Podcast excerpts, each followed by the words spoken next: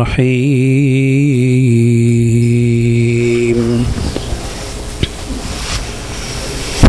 صلى الله عليك يا سيدي ويا مولاي.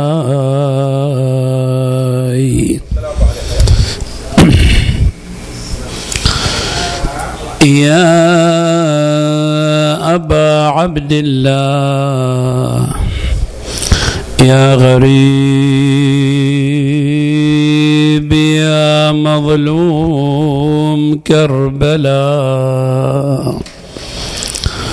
سيدي يا ليتنا كنا معكم فنفوز فوزا عظيما. جاء عن الإمام الكاظم سلام الله عليه. إن لله عبادا في الأرض يسعون في حوائج الناس. هم الآمنون يوم القيامة. هذا الحديث الشريف يشير إلى نمط من السلوك الاجتماعي الذي اهتم به الإسلام.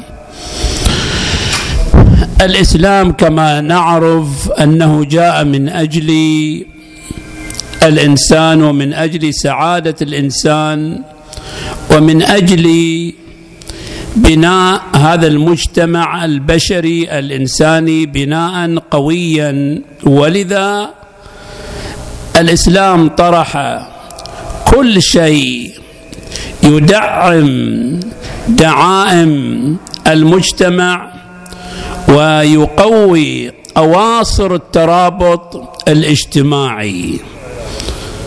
فلذا تراه يحث على القضايا التي تعزز قوى التواصل و التواسي والمحبة بين أفراد هذا المجتمع الإنساني البشري. ولذا هنا في قضية قضاء حوائج المؤمنين التي تعتبر هي مفردة من مفردة الترابط الاجتماعي والتواصي والمواساة وتحسس حوائج الآخرين. طبعا هناك اختلاف بين قضاء حوائج الآخرين وبين خدمة الآخرين أو خدمة المجتمع. طبيعة قضاء حوائج المؤمنين. عليكم السلام ورحمة الله. على محمد وآل محمد. وسلم على محمد وآله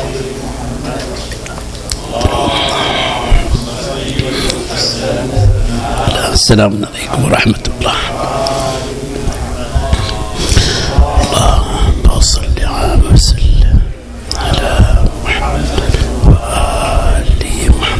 قضاء حوائج الآخرين نتيجة وجود نقص عند الآخر.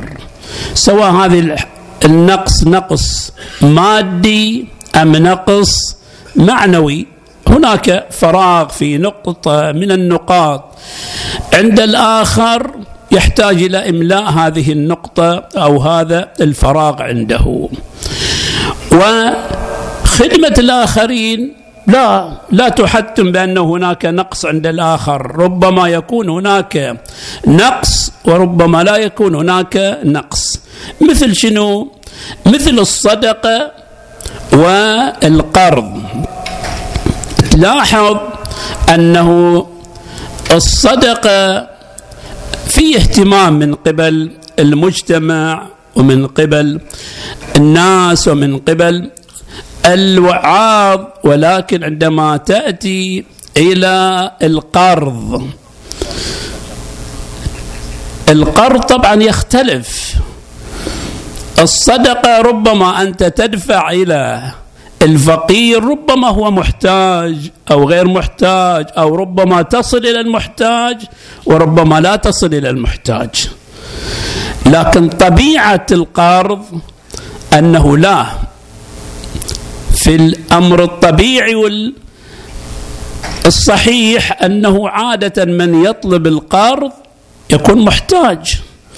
ولذا ثواب القرض في الروايات أكثر من ثواب الصدقة. وإحنا نشوف لا اهتمام عندنا بالصدقة أكثر من اهتمام عندنا بالقرض.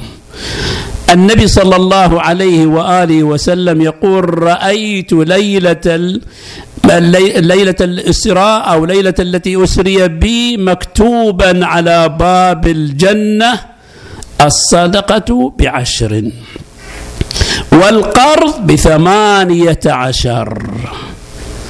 فالثواب في القرض أكثر. في قضاء حوائج المؤمنين أيضا هناك طبيعة أنه الإنسان يكون محتاج أو يكون عنده أمر من الأمور أنه هناك فراغ عنده يريد إملاء هذا الفراغ سواء معنوي أو مادي. أما الخدمة لها مثل الآن المتطوعين ربما يخدمون من هو محتاج وربما يخدمون غير المحتاج. ولذا تشوف الإسلام أعطى قضية السعي وقضاء حاجة المؤمن اهتمام كبير جدا. الرواية عن الإمام الصادق سلام الله عليه يقول الساعي في حاجة أخيه المؤمن وفي رواية المسلم.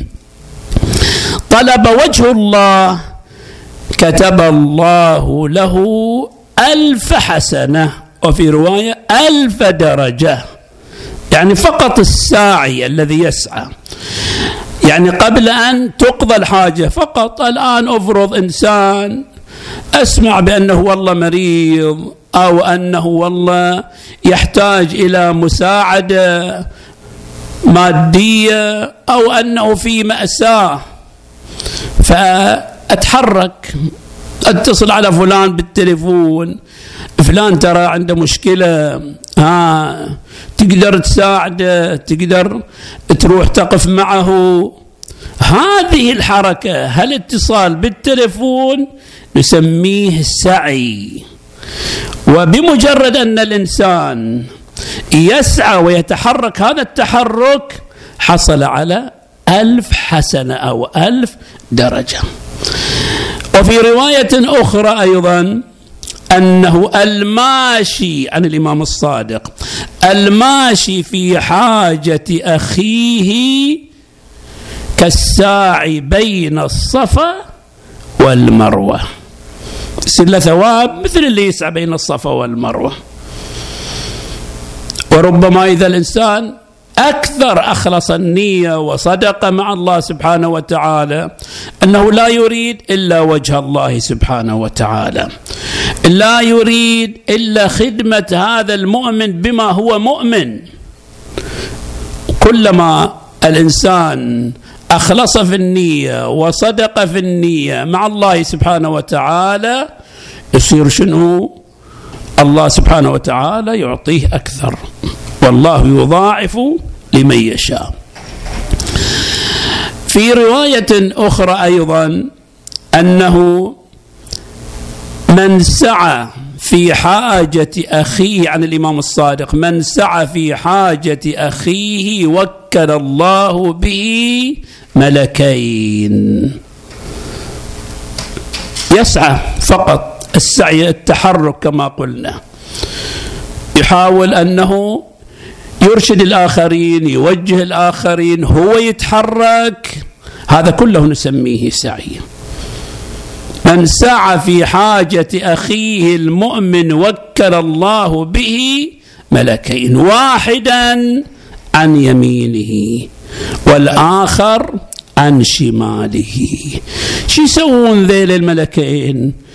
بهذا الإنسان اللي قاعد يسعى الآن. يستغفران له ربه. وهو يتحرك الآن في حاجة أخيه استغفار ممن يأتي. من الملائكة من هالملكين الموكلين بهذا الشخص. ويدعوان بقضاء حاجته. ويدعوان بقضاء حاجته بأن تقضى حاجته. وحتما إذا الملائكة تدعو له تكون هذه حاجة عظيمة. حاجة مرضية عند الله سبحانه وتعالى. حاجة قد أخلص وصدق هذا الإنسان في عملها. فلذا يكون قريب من الرحمة الإلهية من العناية الإلهية وتصله الألطاف الإلهية بشكل كبير جدا. هذا في السعي في السعي فقط في السعي. إذا لا قضى حاجة أخيه المؤمن. الرواية عن الإمام الصادق سلام الله عليه يقول ومن قضى لأخيه المؤمن حاجة قضى الله له يوم القيامة مائة ألف حاجة. من ذلك أولهم أو أولها من ذلك أولها الجنة. أن الله سبحانه وتعالى يوجد له طريق للدخول إلى الجنة. عن طريق الشفاعة عن طريق المغفرة الطرق كثيرة. الطرق إلى الله بعدد أنفاس الخلائق. وإلى رحمة الله وهذه الرحمة التي يعبر عنها القرآن بأنها وسعت كل شيء. وليس هناك استحالة في هذه الأمور في هذه المقامات في هذه الدرجات في هذه الرحمات في هذه العنايات الإلهية. ولذا تشوف الرحمة الإلهية واسعة وكبيرة. إحنا نضيق على أنفسنا. مثل الذين ينفقون أموالهم في سبيل الله كمثل حبة. يقرب الله سبحانه وتعالى. بأنه لا تستبعد الأمور البشرية تختلف عن الأمور الإلهية. الأمور البشرية ضيقة دائرتها. فيها حسابات فيها خوف. ان يفرض الإنسان عمل خير معي أو أنا بساعد مؤمن الإنسان يعيش في صراع إن الشيطان إذا أنا بنفق شو يصير؟ يوعدني الفقر. زين راحت 100 ريال من جيبك، شو رجعها الآن؟ انتظر الراتب في آخر الشهر.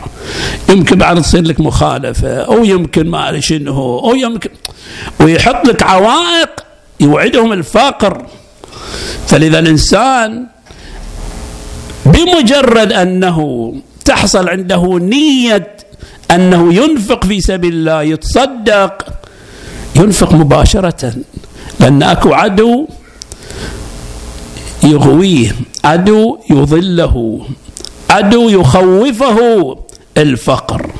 فلذا القرآن يقول مثل الذين ينفقون أموالهم في سبيل الله كمثل حبة.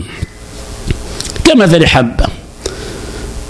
مثل الريال تعطيه أنبتت سبع سنابل. في كل سنبلة مائة حبة. والله يضاعف لمن يشاء. كما قلنا ربما صدق. مثل ما أمير المؤمنين تصدق بخاتم. فنزلت بسبب هذا الفعل آية في أمير المؤمنين سلام الله عليه. شنو قيمة الخاتم؟ ما هي لها قيمة حقيقية. لكن القيمة وين؟ في النية وفي الصدق. نية المؤمن خير من عمله. خير من عمله. إذا تشوف بعضهم يجي يحاول يتعرف شنو هذا الخاتم اللي عند أمير المؤمنين؟ هو عقيق وفيروزج. الركاب حقه فضة شنو لا كل هذه ما لها قيمة في المعيار الإلهي. القيمة في النية وفي الصدق مع الله سبحانه وتعالى. ولذلك يقولون جو بعض الصحابة يتصدقون اللي تصدق بخاتم واللي ما تصدق ما شنو يريدون تنزل آية. فيهم ماكو تنزل آية. فإذا قضاء حاجة المؤمن. هناك روايات ولذا أنه الاحتجاب عن قضاء حاجة الأخ المؤمن أوعدها الله سبحانه وتعالى بعذاب شديد. بأنه بعض الروايات تقول بأنه إذا احتجب الإنسان عن حاجة أخيه لعنه الله إلى أنه شنو يحشر؟ إلى أنه يحشر. بعض الروايات تصور بأنه أن هذه الحاجة التي وصلت إليك هي رحمة من الله سبحانه وتعالى. طبعا إذا الإنسان يقدر أفرض والله صحيح إذا جاني وقال لي والله أريد مئة ألف أو خمسين ألف أو عشرة آلاف وأنا رصيدي ما في إلا يمكن خمسة آلاف أو يمكن ما في شيء. هذا معذور الإنسان. لكن إذا لا والله أنا أقدر. هو يطلبني عشرة أنا رصيدي في مئة ألف. ما مشكلة بها ما في مشكلة. وما تدري شنو رحمة الله. الإمام الصادق يقول أيما رجل مسلم أتاه رجل مسلم في حاجة وهو يقدر على قضائها فمنعه إياها. قاعد يتعذر.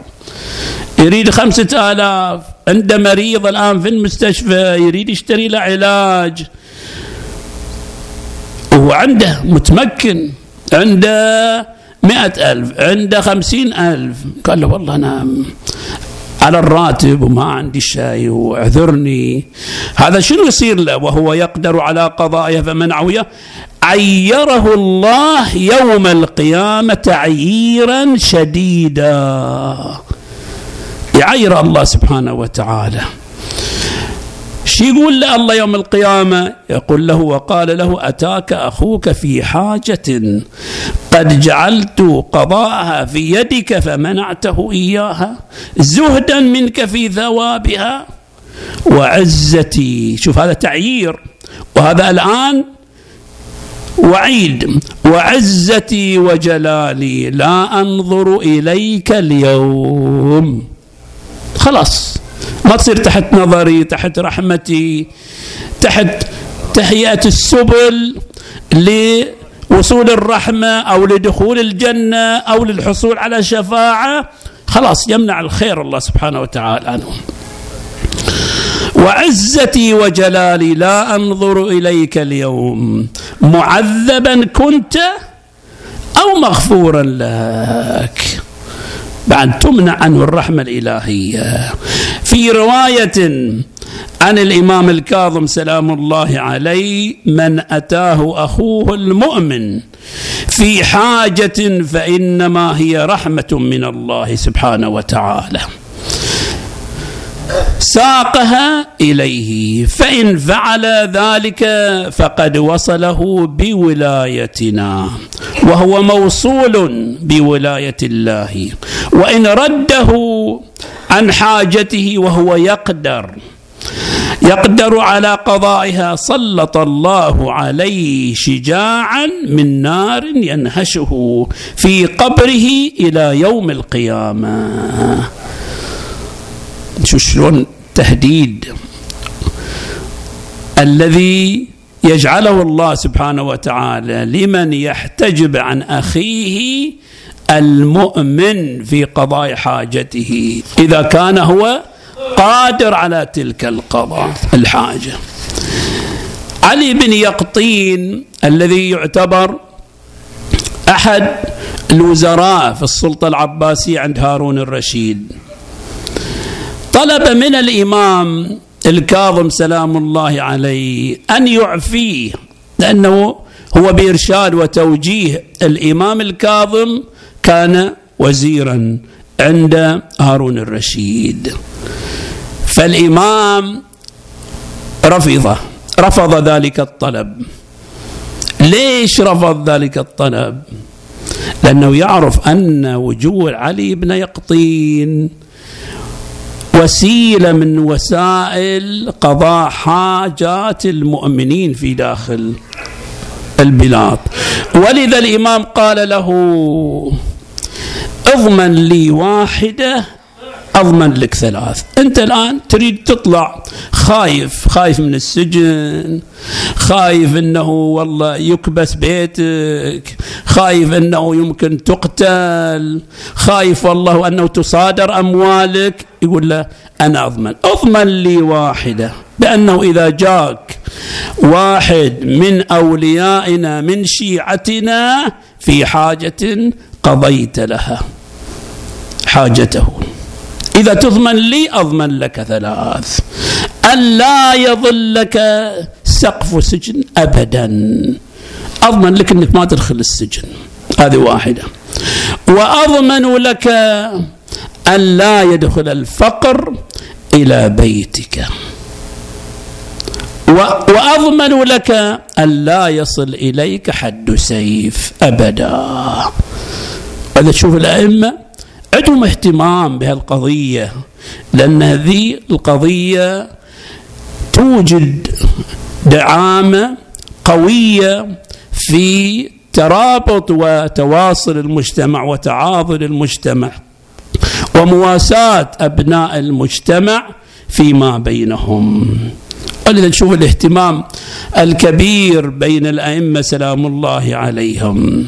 وكان هذا الدين هو الأصل وهو الأساس. ولذا قدمت هذه التضحيات من أول يوم تحرك فيها رسول الله صلى الله عليه وآله وسلم وإلى ظهور ولي الله في الأرض. وأعظم تلك التضحيات التي سجلها التاريخ لنا هي تضحيات عاشوراء تضحيات كربلاء الحسين سلام الله عليه. وشلون كانت تضحيات؟ تضحيات بالأرواح بالأنفس الطاهرة الطيبة النقية بكل ما يملكه الإمام الحسين. وبس القضية هي اختصرت على الرجال بل حتى على النساء. ولذا ليلة الحادي عشر تلك الليلة الحزينة والكئيبة والأليمة على سيدتنا زينب. عقيلة الطالبين. الحوراء زينب سلام الله عليها. جمعت أفراد العائلة أفراد الأيتام. والارامل والنساء الثواكل جمعتهم في مكان واحد. ثم أنه أصبح الأطفال يلتفتون إلى الحوراء زينب سلام الله عليها. هذا يلتفت إليها عم عم أين عمي. وذاك يلتفت إليها عم أين ابن والدي. وذاك يلتفت إليها عم أين أبي. بماذا تجيبهم الحوراء هل تقول أنهم مضرجين بالدماء مقطعين الرؤوس لا لا تعرف انهم الأطفال لا طاقة لهم على سماع ذلك وإنما كانت الحوراء تأخذ كل طفل وتضمه إلى صدرها إلى أن يهدى ويقر قرارا وتطيب نفسه. وهكذا فعلت مع كل الأطفال الأيتام. هذا هؤلاء الأطفال قد شكوا أمرهم إلى الحوراء زينب. لكن الحوراء لمن تشكي حالها؟ خويا والله تحيرت بيتامك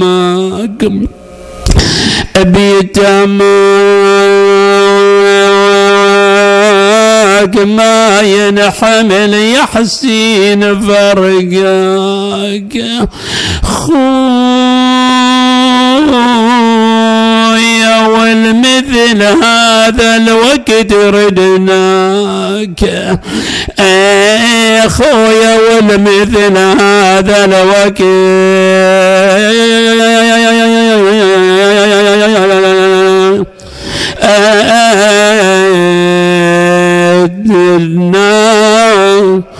أولي وغدت زينب تنادي بدمع جاري بدمع جاري.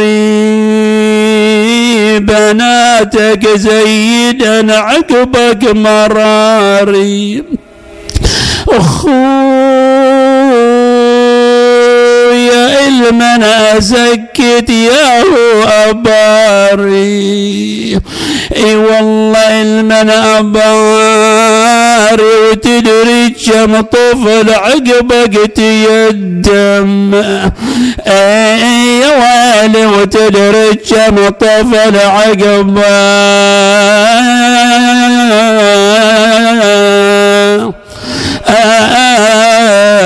قد يدم. وأن لها بالجواب تنتظر جوابا من الحسين سلام الله عليه. وأن لها بالجواب وقد فرق بين رأسه وجسده. لذا حولت نظرها إلى جهة الغريب. إلى جهة حامل حمى علي. شو تقول له؟ تقول له يا بوي علي الليل هود. إي والله بويا هود وأنا حرم غريبة وما لي أحد.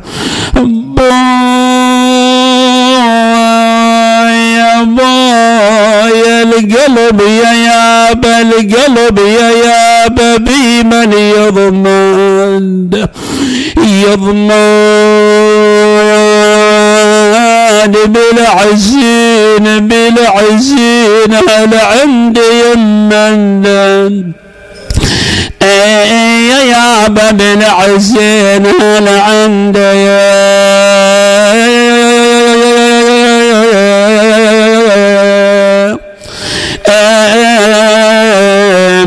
مدن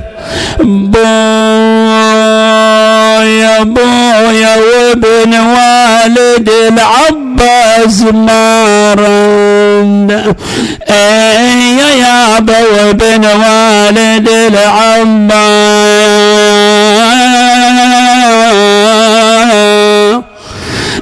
العباس مارن بويا خلص ولي الله ولحن بويا خلص ولي